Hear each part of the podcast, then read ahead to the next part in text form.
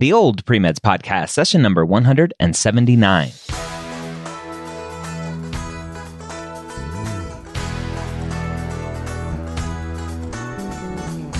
You're a non traditional student entering the medical field on your terms. You may have had some hiccups along the way, but now you're ready to change course and go back and serve others as a physician. This podcast is here to help answer your questions and help educate you on your non traditional journey to becoming a physician.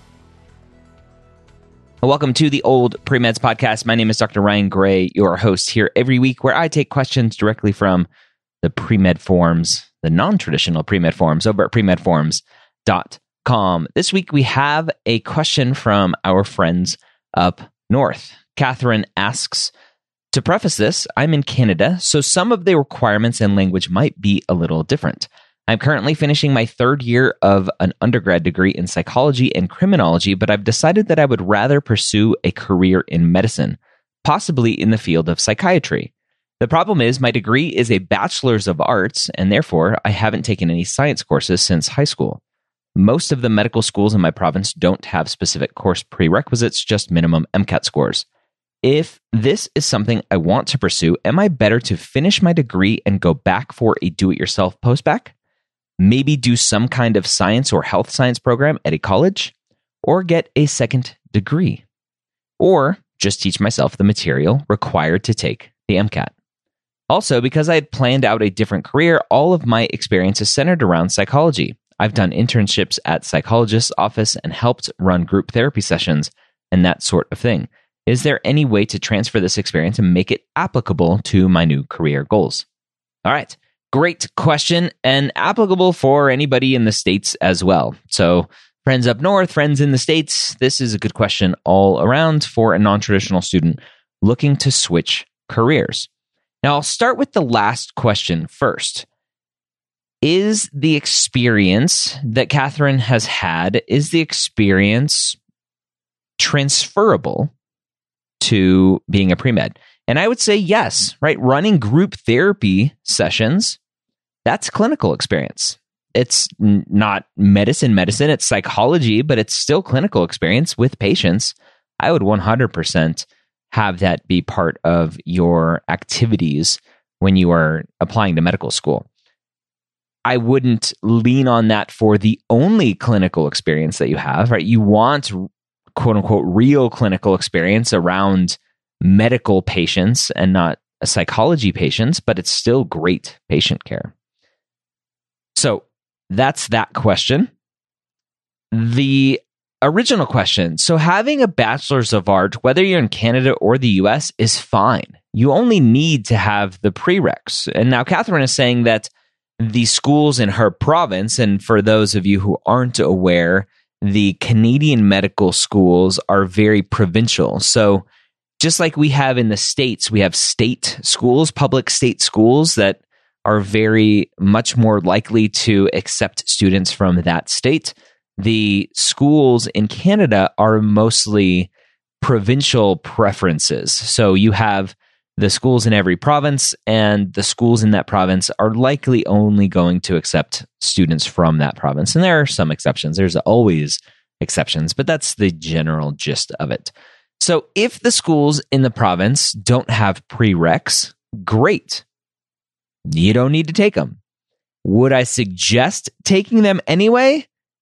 Probably. And there's a good reason for that.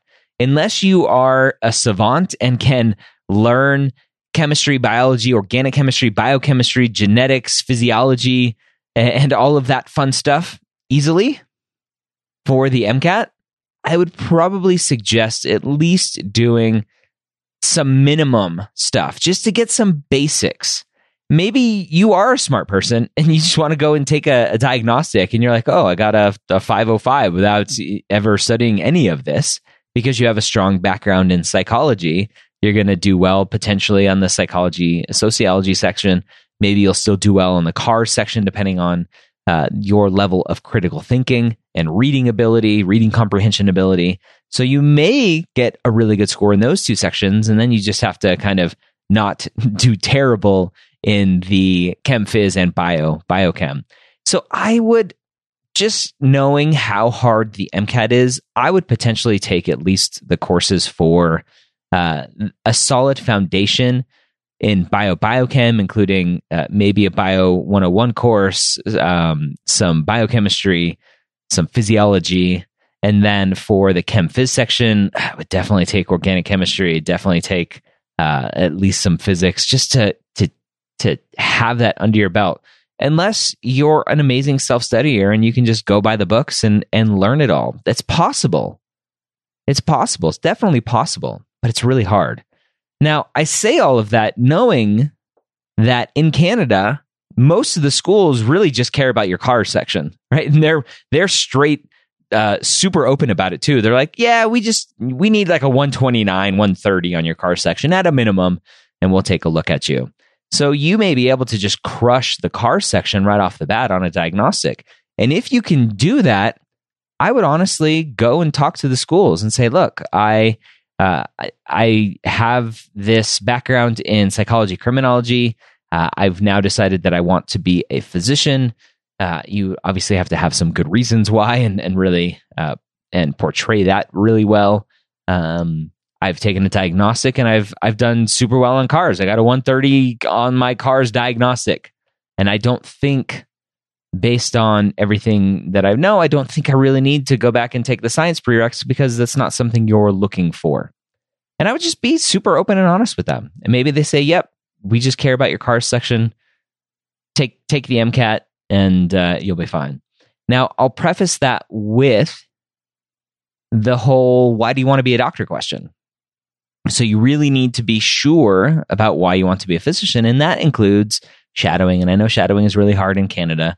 Uh, but that includes shadowing, that includes clinical experience. And if you go back on the Premed Years, I had a Canadian pre med student on uh, Emma. She went to the Caribbean and she talks about how she was able to get shadowing in Canada by first volunteering at the hospital, volunteering, getting her face shown and her name known, and then transitioning from the volunteering and using that to leverage some some shadowing as well. So it's possible to shadow. It is definitely harder in Canada than it is here in the states. So I would definitely get some clinical experience, get some shadowing, so that you really truly understand that this is something that you want. All right. So you don't necessarily need to go back and take all the prereqs. It would help, obviously, for your science sections. It's not going to help for your cars and and uh, psych soc.